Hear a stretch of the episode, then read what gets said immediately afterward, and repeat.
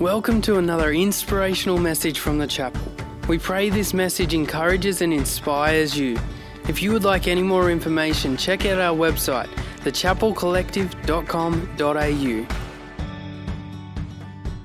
Have a seat, everybody. For those who haven't met, my name's Phoebe. I would love to meet you afterwards. Um, our entire church is working our way through the book of Acts. The entire chapel collective is doing that, but we in the 8:30 we like to get a little bit more in depth. So we're doing a much longer course through Acts, and we're going to jump in right where we left off last week. We are up to Acts 10 and 11. Now, these chapters of Acts describe some slightly strange events, but they bear significant importance for where the early church was at at this point in approximately AD 37. We hear about a guy called Cornelius, who Pastor Bron briefly introduced us to last week. We hear about a vision that Peter has that involves a whole bunch of animals frolicking around in a floating bed sheet. And we see this interaction between Peter and Cornelius and the impact that that interaction will have on early church doctrine. And then we see the response of the early church. Now, the events might seem strange and unusual. They, they read pretty strange and unusual, but they also reflect where the early Christians were at this point seven years after Jesus' death and resurrection. The term Christian hasn't even been mentioned yet. So these early Jewish Christians still think of them as think of themselves as Jewish, but Jews in Christ, as God's chosen nation called to be set apart. So when these verses talk about being ceremonially clean versus unclean, this is actually a huge deal for them, and it forms a major part of their culture and what they've always known about obeying God. As God's chosen nation called to be set apart. And the events that follow here are really important for them. So let's start with Cornelius. So we kick off in chapter 10, verses 1 to 3. At Caesarea, there was a man named Cornelius, a centurion. He and all his family were devout and God fearing, God fearing, not God feeling, God fearing, and he gave generously to all those in need and prayed to God regularly. Cornelius is an officer in the Roman army. He's in charge of about 100 soldiers. Now, as far as the Jewish people are concerned, the Romans are the occupiers, the oppressors. But Cornelius is God fearing. He's not a Jewish convert, but he's God fearing and he's already praying to God. God's at work in his heart and he gives regularly. And Cornelius has a vision of an angel, and the angel says to him, Your prayers and gifts to the poor have come up as a memorial offering before God. Now send men to Joppa to bring back a man named Simon who is called Peter. He is staying with Simon the tanner. Cornelius immediately obeys and sends his servants to find Peter. Now, the mention of Simon the tanner here is our first clue that this passage is going to challenge the concept of maintaining ceremonial cleanliness in this new religion of Christianity. A tanner is someone who treats animal skins and works with leather. And all the vegans in the room shuddered. So did the first century Jews, because under the Jewish law, handling of dead animals would render tanners and the entire profession ceremonially unclean. In the law in Leviticus 11, it says, Everything which any part of the carcass falls on shall be unclean. They are unclean and shall remain unclean for you. And so the fact that Peter was willing to stay with Simon the tanner is significant as we lead into a chapter that breaks down what, is, what God is about to do in terms of labeling things clean versus unclean. Just like Jesus, Peter has fellowship with outcasts, people who are Jewish but on the fringe of society, people who are considered unholy. But before we look at these events from Peter's perspective, let's just remind ourselves of who Peter is and where he fits in, in the early church. So, Peter was one of Jesus' disciples, and before Jesus called him, he was a Jewish fisherman. He was of low social, low economic, and low educational standing. He wasn't educated like Paul, and in fact, in many ways, Peter is the polar opposite of Paul. It makes my heart so warm to see in the Bible how God uses people who at the opposite ends of the personality spectrum, but he uses them equally powerfully for his kingdom. Peter was one of Jesus' disciples and one of the inner sanctum of Jesus' three closest friends. He's known for being this hothead, this sort of acts before thinking kind of guy. He denied Jesus three times. Yet, after all this, Jesus said that Peter was the rock on which he will build his church. And the events in today's passage are recorded in Acts 10, but Peter gives an account of them to the early church in Acts 11. He describes how he went up on the roof to pray, and this is what happens next. He says, In a trance, I saw a vision. I saw something like a large sheet being let down from heaven by its four corners. I looked into it and saw four footed animals of the earth, wild beasts, reptiles, and birds. He essentially describes a whole bunch of non kosher animals. Then I heard a voice telling me, Get up, Peter, kill and eat. I replied, Surely not, Lord. Nothing impure or unclean has ever entered my mouth. The voice spoke from heaven a second time Do not call anything impure that God has made clean. This happened three times. The vision happened three times. When you think you've heard a word from God, it is okay to pause and clarify because God is patient and generous. In fact, when we think we hear a word from God, we should pause and clarify. We should test every word against Scripture. It is a biblical principle. 1 John 4, verse 1 says, Dear friends, do not believe every spirit, but test the spirits to see whether they are from God, because many false prophets have gone out into the world. So test every word you receive, but keep a soft and open heart that's willing to learn. The Bible is full of examples of God being patient with us, repeating his promises to us until we finally get it. He repeated his promise of children to Abraham repeatedly over a 25 year period. He allowed Gideon to ask for a miraculous sign. He granted that miraculous sign, and then, if that's not enough, he repeated that miraculous sign. So God takes hot headed, impatient Peter, who denied Jesus three times, and he has the patience to teach him in three repetitions, to help him grow to this point where he's willing to learn, willing to listen, and willing to obey. And at this point, the servants of Cornelius arrive looking for Peter, and Peter describes how the Spirit speaks to him and reassures him that he should go with them and meet Cornelius, the Roman officer. Peter travels with them to Caesarea. Cornelius has called together all his friends and family and all his relatives. There's this large gathering of people all waiting for Peter. Cornelius doesn't even know what Peter's going to say at this point, but he's gathered everyone because he knows it will be important. Now, prior to this, a strict Jew would under no circumstances be able to associate with a Gentile, much less enter their home and have fellowship with them. And when the believers in Jerusalem hear about what Peter's done, they criticize him. Interestingly, the Torah, the Jewish law, doesn't specifically forbid association between Jews and Gentiles. The Old Testament does discuss avoiding intermarriage between cultures and talks about the Jews fiercely protecting their faith, fiercely protecting their purity, fiercely protecting being set apart. In Judges 2, it says, Do not make a covenant with the people of this land. Ezra 9 criticizes the people of Israel for mingling their culture with those around them. So the Israelites are called to be set apart and to keep their hearts pure, but the association is not strictly forbidden. But in this instance, the first century Pharisees, in their legalism, had twisted the heart of the law, which was to maintain a heart of purity and a heart that was set apart for God. And they twisted it into this thing of elitism and exclusion.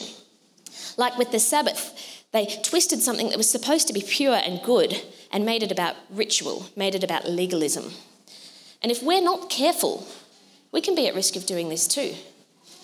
You know, as a church, we meet together out of love for Christ and love of the bride of Christ.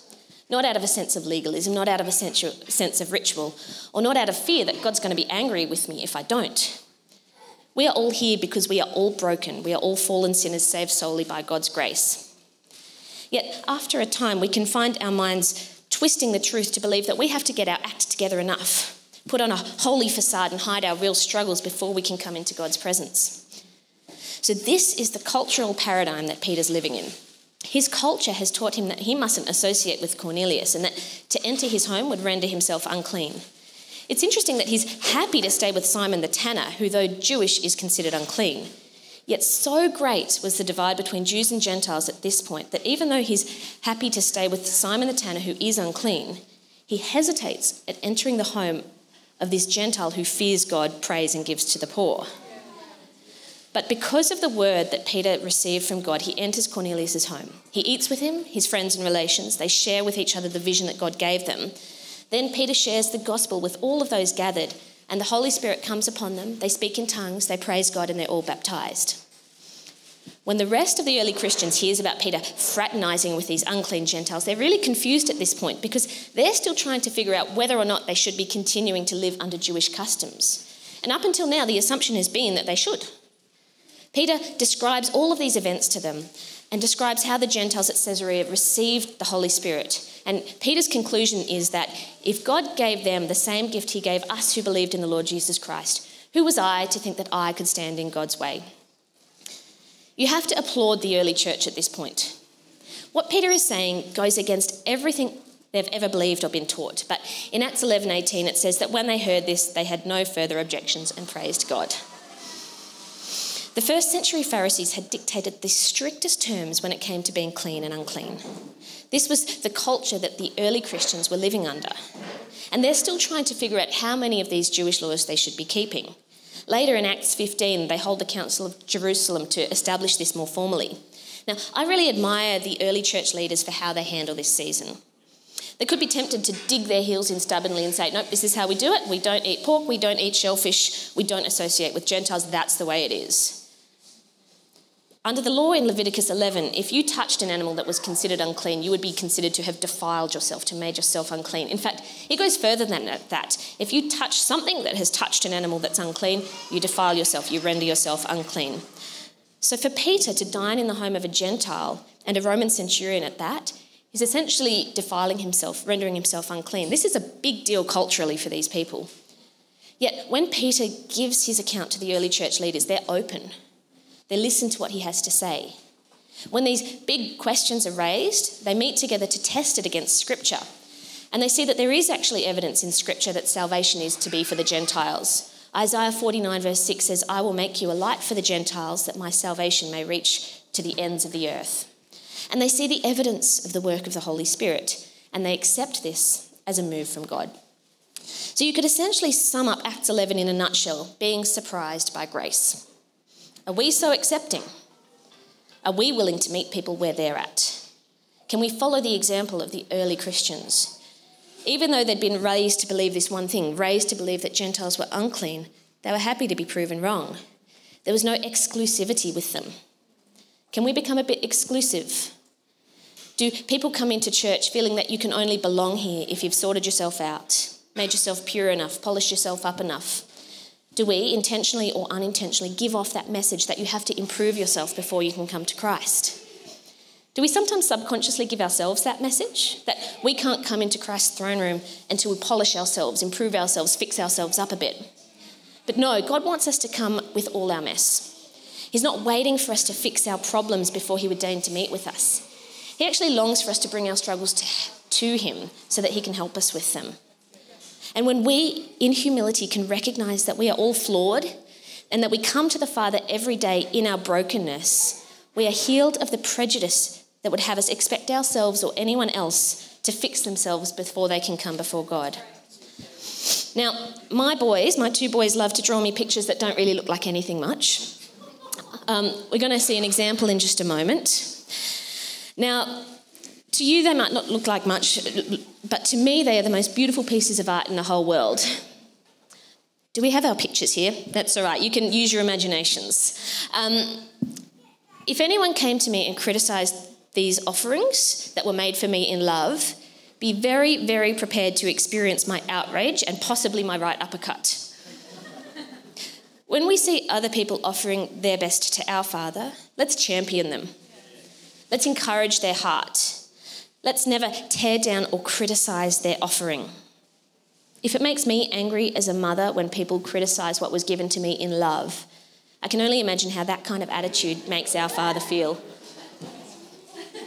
I get very long legs in this one. Acts 10:15 says, "Do not call anything impure that God has made clean." Now, there's a few final take home messages in Acts 10 and 11 that I would call hearing from God, the Paul and Cornelius experience. Message number one is that God speaks to people who are listening. Peter went up on to the roof to pray. He took regular time out to be with God. Cornelius prayed regularly. Prayer was the precursor to hearing from God because prayer places us in a posture to hear God's voice. When it comes to hearing from God, you need to prepare the soil. You might recall the parable of the sower that Jesus tells in Matthew 13. A farmer sows some seed on different types of soil. Now, the seed is the word of God, and our hearts are the soil. Are our hearts hard, like the path, totally closed to hearing what God would say to us? Are they fertile but full of worldly distractions, too busy to prioritize time listening to God? Or are our hearts shallow, like the shallow soil that never goes beyond a superficial level of faith and never gets to the deeper stuff, the deeper lessons that can be learned in time with God?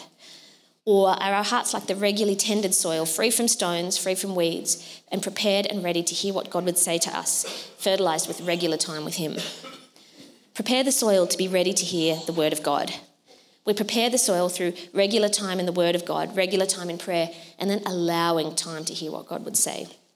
To hear God's voice, you need to allow the time.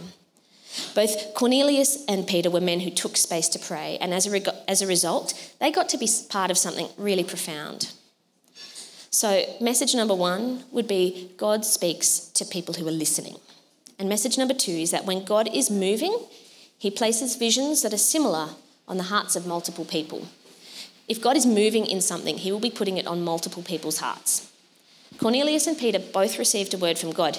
Now, the words were very different, but they were complementary. If you heard something from God but nobody else did, I would suggest pray on it a bit more, check it against scripture, and then proceed with caution. Because when God is preparing to do a new thing, he puts visions on the hearts of multiple people. And Peter didn't understand his vision until Cornelius arrived, because God's purposes are meant to be achieved in fellowship. God's purposes are achieved in unity despite our differences. So, what do we do if we've heard a word from God? Well, first, we test it against Scripture because God will never ever give you a word that contradicts His Bible. Second, be prayerful, humble yourself, and be prepared to have your mind shifted. And third, ask yourself does this word promote unity within the church? If not, beware, because God will never ever ask you to sin to achieve His purpose. And God would never ask you to go out on your own in contradiction or isolation from his church, from his bride. The encounter between Peter and Cornelius was bigger than just them. It was about more than what they could just eat. They didn't realise that in that encounter, God was bringing about a major shift in early church doctrine to pull it into line with his heart. They were simply poised to hear what God would say for that day, and when they heard, they were obedient. When we position our hearts and prepare the soil, we are poised to hear from God, and what He has to say might be bigger than you could imagine. Now, I'm just about finished, but before I wrap up, I just want to spend a few minutes looking at the second half of Acts. You might remember that a few weeks ago we looked at the persecution in the early church and the stoning of Stephen. Acts 11 tells us how, in the wake of this persecution, the believers were scattered throughout the region to Phoenicia, Cyprus, Antioch, and Cyrene. Got it. And as a result of this word, and as a result of the persecution, the word of God begins to spread. And it says in verse 21 a great number of people believed and turned to the Lord. Paul and Barnabas established one of the foundational missional churches in Antioch, and it's here that the early believers are first called Christians. The term Christian was actually coined as an insult, but the early Christians totally owned it. When we closed on Acts 6 and 7, we see the early church being persecuted and Stephen stoned to death. It seems like it's all gone wrong. But even in the midst of the suffering, God uses it for good. In response to the persecution, the early Christians spread out throughout the region, and as a result, the early church grows. So, even in the midst of the most horrific persecution and hardship, God is still in control. We sometimes can't see what He is doing, but we can trust that He is doing something and that the season we're in is not without kingdom purpose. So, if you were in that hard season, I would be encouraged by those who came before God is still working. In Genesis 50, Joseph said, You intended to harm me, but God intended it for good. In Romans 8 28, we know that all, in all things God works for the good of those who love him, who've been called according to his purpose. We're going to have a few minutes to reflect before we hear from Andrew for going forward. Maybe you can ask yourselves, what's God's issue with shellfish? Um, I'm, I'm in that stage of life where by having a six year old and a three year old kid, they just follow me everywhere. They just, they're, they're there. They're there, they're there, they're there, they're there. They're everywhere around me. Every time I want to take a step, they're there. I'm always, I'm always stepping on them. I don't know why. Who, who's lived through that? Is it, or is it just my, okay, oh, everyone? Okay, cool. It's not just my kids that hang off me like a bad smell. I've got enough of those already. Um, but I love it though. I love it. And, and I have feed, not feedback, I have comments from people um, who I know, who I don't know, that come up to me and they'll look at my six year old and three year old sons and say, Oh, I enjoy that stage of life. It's so fun. It's so cute. Like, yeah, but I step on them all the time. And I love it. I absolutely love it. Don't get me wrong. I don't want to start off on a negative tone, but it's, it's just always there. And it's, it's great because they're hanging around me. And, uh, and now we have a dog too. So I just get surrounded by fluffy little things. And it's, it's great fun, but it's something that I need to be mindful of, particularly when I'm pulling a lasagna out of the oven and, oh, hang on, there's one there, and trying to get over to the bench. Need to be cognizant of that. Um, also, mowing the lawn. I don't know if any dads around here, mums, if you mow the lawn too, great. Don't in my family, it's all me. Got, oh, Tabby, you mow the lawn, do you? Oh, yes, woo. Oh, yes, a gay more. You ever mown the lawn like this with a kid just between you and the lawnmower? And the, the catch is there as well. Don't worry, they're wearing shoes, but just hunched over trying to push a lawnmower with them there. Anyway, my therapy session's over. Um, we just in that stage of life, and it's great. I enjoy it, it's fantastic, but there's moments where I have to check my attitude because sometimes it is frustrating because I want to keep them safe. Like when I've got a, a hot dish uh, in my hands trying to get around the kitchen. Um, so I have to work out in my heart and in my mind how am I going to respond to this at the moment? Do I need to push them out of the way so I can get my objective done? Lasagna from oven to tabletop. Or do I work with them? Do I say, now come on, hop out of the way, please? I need to bring that through to where I need to put it down.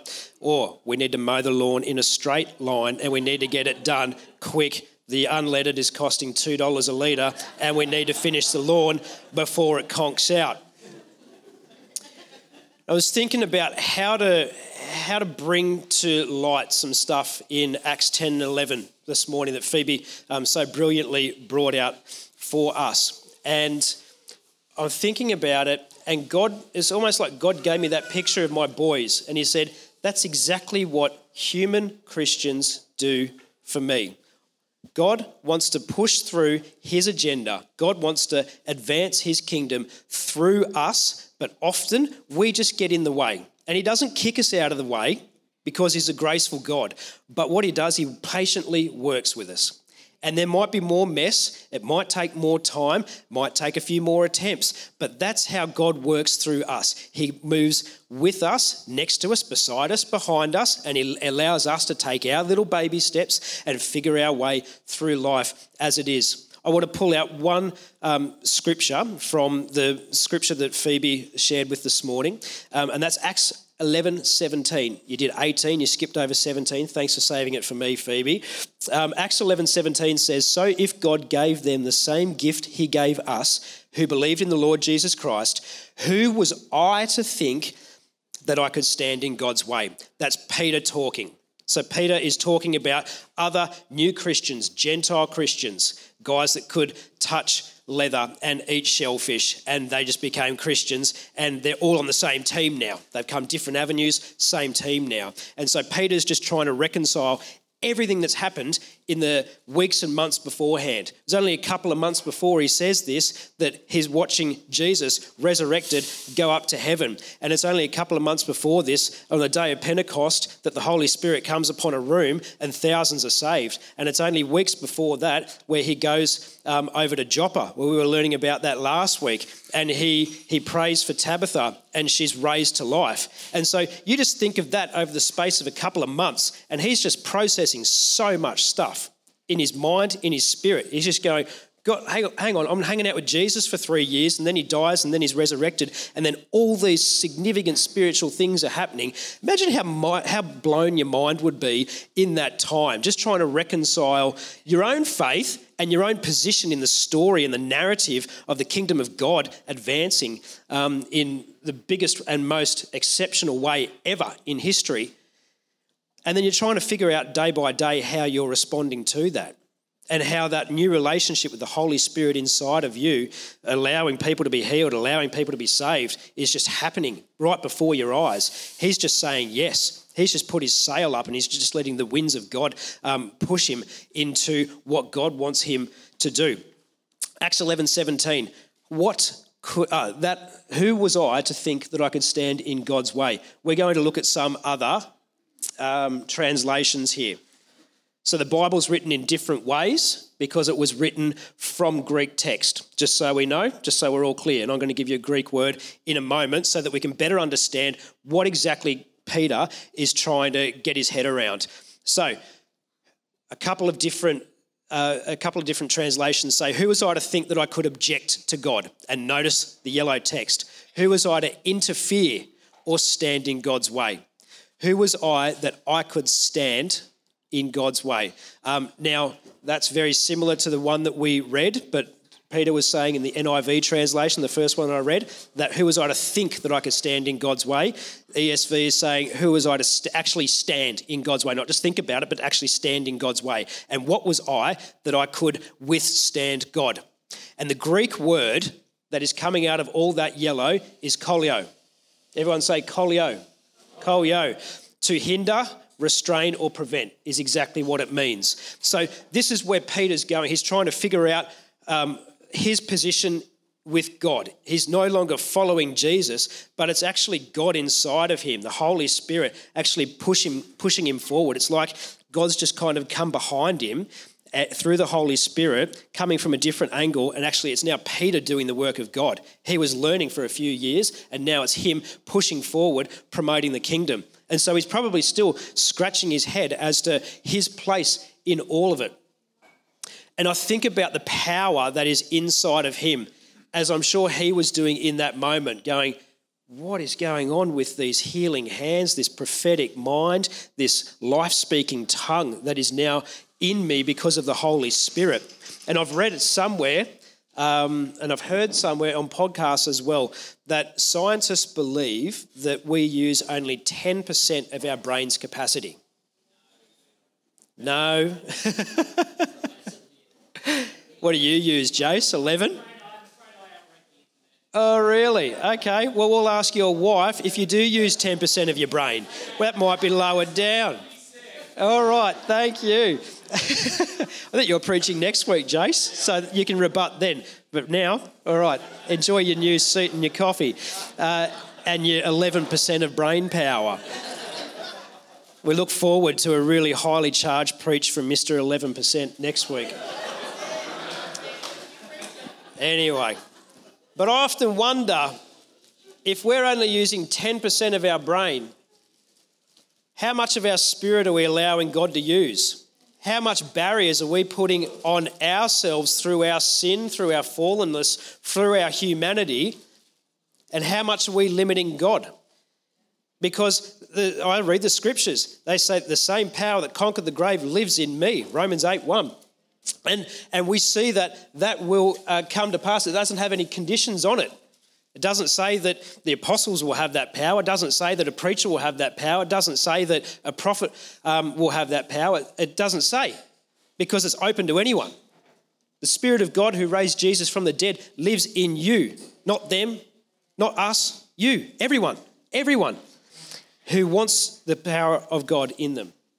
And just as God raised Christ Jesus from the dead, he will give life to your mortal bodies by the same Spirit living within you. Do you believe that you can do anything that Jesus did because you, have you say it in the name of Jesus? Yeah? Well, the scriptures say that. We can. But how much limitations are we putting on that through our own doubts, our own humanness, our own sinfulness, our own brokenness? I don't know. I don't know.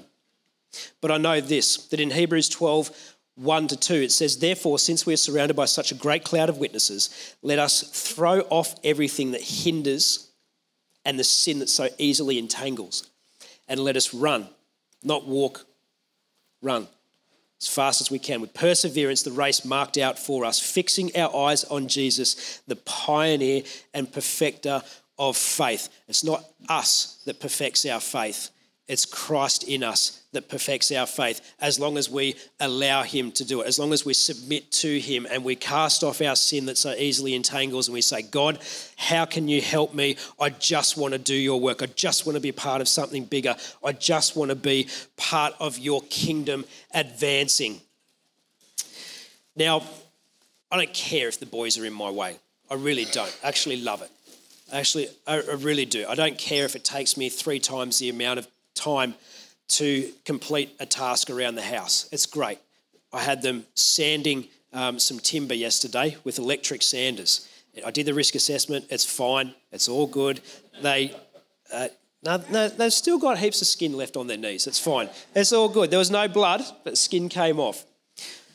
But there was risk there. And they were happy to jump right in, and I wanted to help them, and I was right there. I wasn't, I wasn't holding the sander for them. I had, I had them all trained up. I had the earmuffs on, I had the safety glasses on. They were there. They weren't wearing shoes. They weren't, no, they weren't wearing shoes. But anyway, it was fine because it was really blunt, um, fine sandpaper what I allowed them to do was just learn as they went, and it took a long time. But I loved seeing them figure it out for themselves. And I find that in my own life, God has allowed me to just figure it out for myself, no matter how long I'm taking to get things done. You know, that's exactly what He wants for us. He doesn't want to do it for us, He wants to do it with us. He wants to advance His kingdom with us. Um, but we often put our anchor down and we keep our sail in and we don't allow God to, uh, to move through us. We often just stay in the harbour and we overthink things. If God says, says to us, well, why don't you jump on kids' ministry or why don't you start up a connect group? And we go, mm, nah, I just don't know. We overthink it. But we should be saying yes. We should be putting our sail up and going, you know what, God, I don't know. I don't have the answers, but I'll figure out the answers while I'm doing it, not before I do it. Because the best way to figure out answers is to get into it and, and figure it out. Like Lani said this morning, we've got a brand new room here. We don't have a phone that's working, but we're figuring it out as we go. We're not going to call off church because we have these things that aren't happening the way we foresee them. We're just going to get into it and fix it as we go. And that's how we should be living our faith. There's three ways that we can get um, in God's way, and three ways that we can um, allow Him to move through us. The first one is through our thoughts.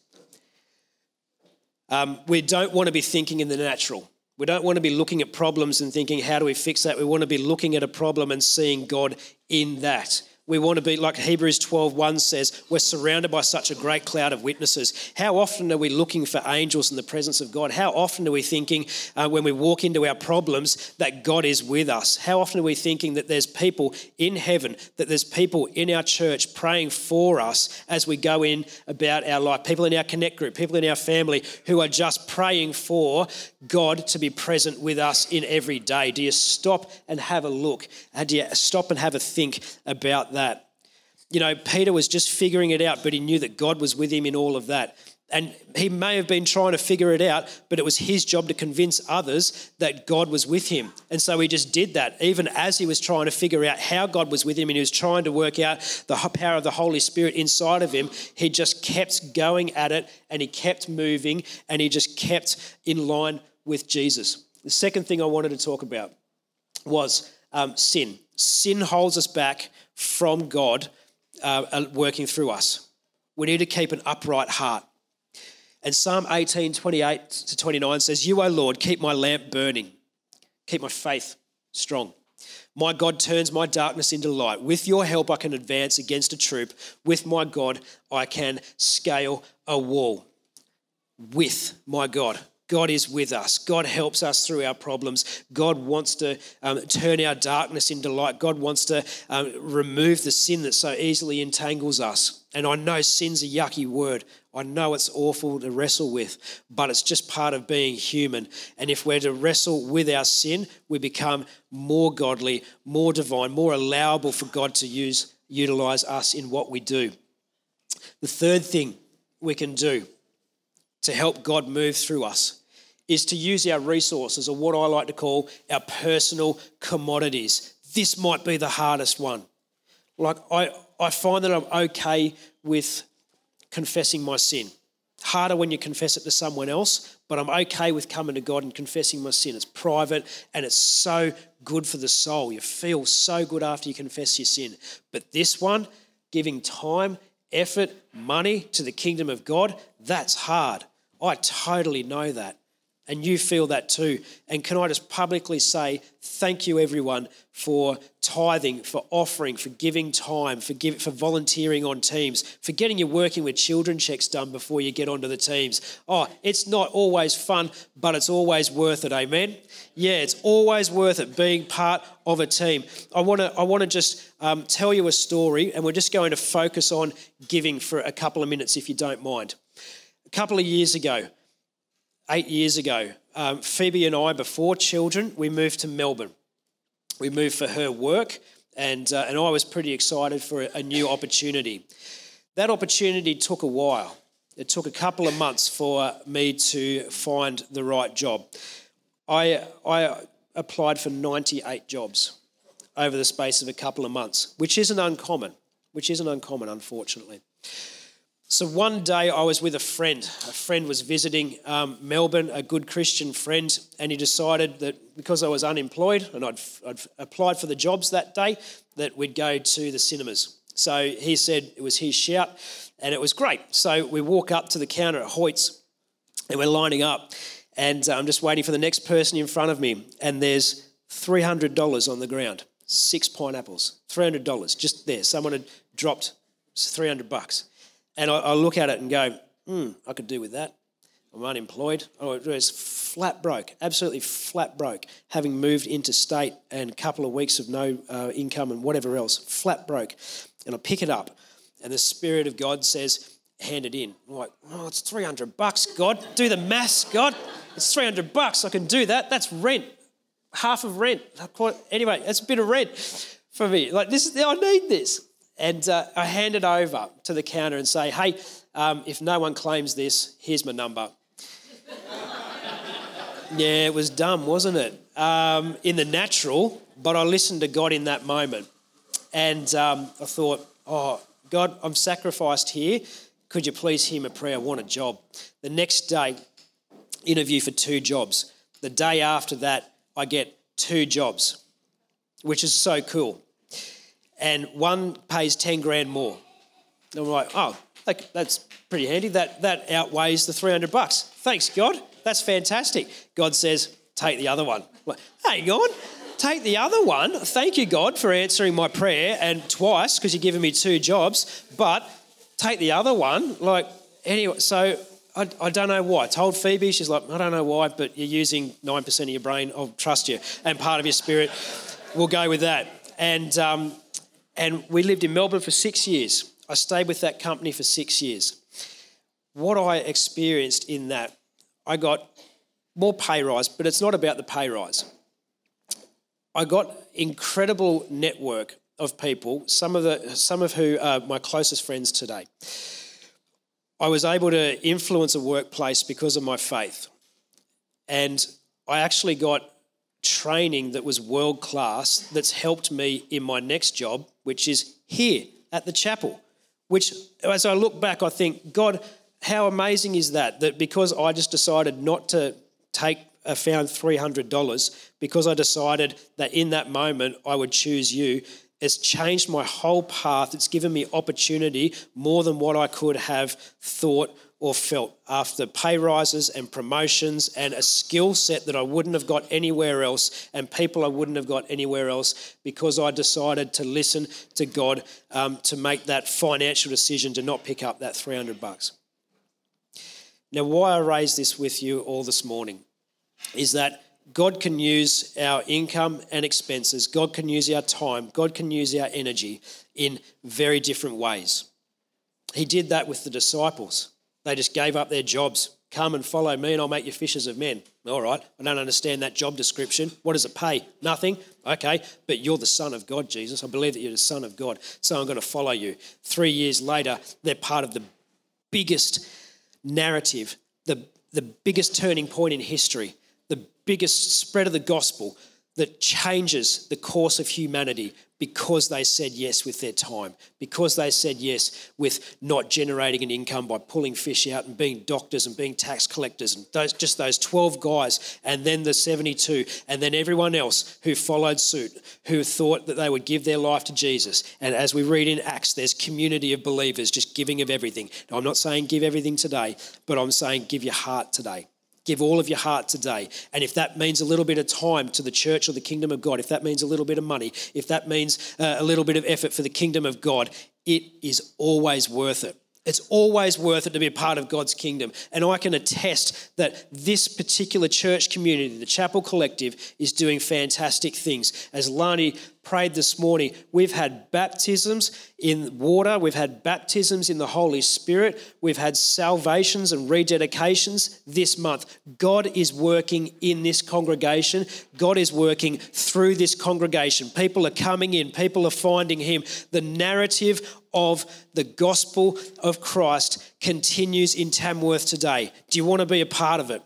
Do you want to be a part of that life? Do you want to be a part of what God is doing through our congregation and through his people throughout this great place we call Tamworth, New South Wales, Australia, the world? It is very exciting. And so, worship team, if you'd like to come up, I want to read you something from Habakkuk 1:5. It's not on the slide, but bear with me. God says, Look at the nations and watch and be utterly amazed, for I am going to do something in your days that you would not believe, even if you were told. Look at the nations and watch and be utterly amazed. So God wants to remind us of that this morning. That if we're positioned for Him, if we're ready to say yes, if we've got our sail up and our anchor up, and we're saying, God, use me, use us, whatever way you want, whatever way you want, He will because He's waiting for us to put our sails up and pull our anchors up. We don't know where we're going to go all the time. We might have an idea. We don't know about the crew that we're going to have. We might have an idea. But God will work through us and He will just put the momentum in our ministry and in the relationships that we hold and in the serving that we do and in the money that we give and in the time that we invest. God sees that and He says, I see that. But what about what you're seeing? Do you see that I'm going to do something in the nations? Why don't you watch and be utterly amazed at what I can do? Because I'm going to do things that you're not even going to believe, even if I tell you. And so, if you, if you if you want to sign up for that today, we're going to have a prayer team right here in the moment. If you're thinking, I don't, I know my next step. I know what I'm meant to do. I know what God's telling me to do, but just holding the sail in and the anchor down, that's totally fine because it's okay to think about what we want to do or how we're going to do it or wrestle with God around it.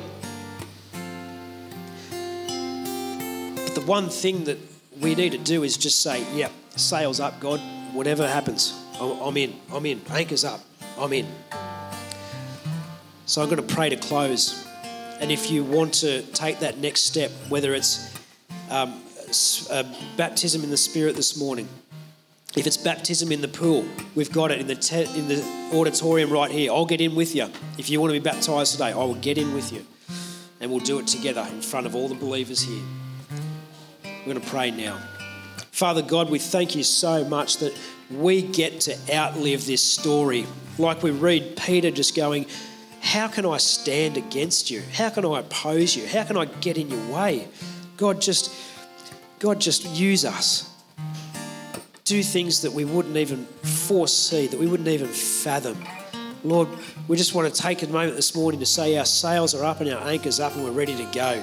Just blow some wind into us and, and we'll be, we're, we're so keen for, to see what you are going to do. May you allow us to be amazed once more.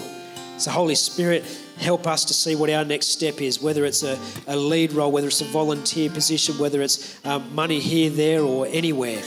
Whether it's time, whether it's effort, whether it's relationship, whether it's um, casting off sin, whether it's thinking more about you in the ordinary every day. Father, we just lift it up to you and ask that you will ask that you will take it on. We ask this only for your glory and in your mighty name. Amen. Thanks. Hey again, thanks so much for joining us on this podcast. Whether you are new and exploring your faith or a follower of Jesus, there's a next step for you. There is always room to grow, more to be done, destiny to be pursued, and people to be reached. So, what's your next step? To find out, head over to thechapelcollective.com.au. And thanks again for listening.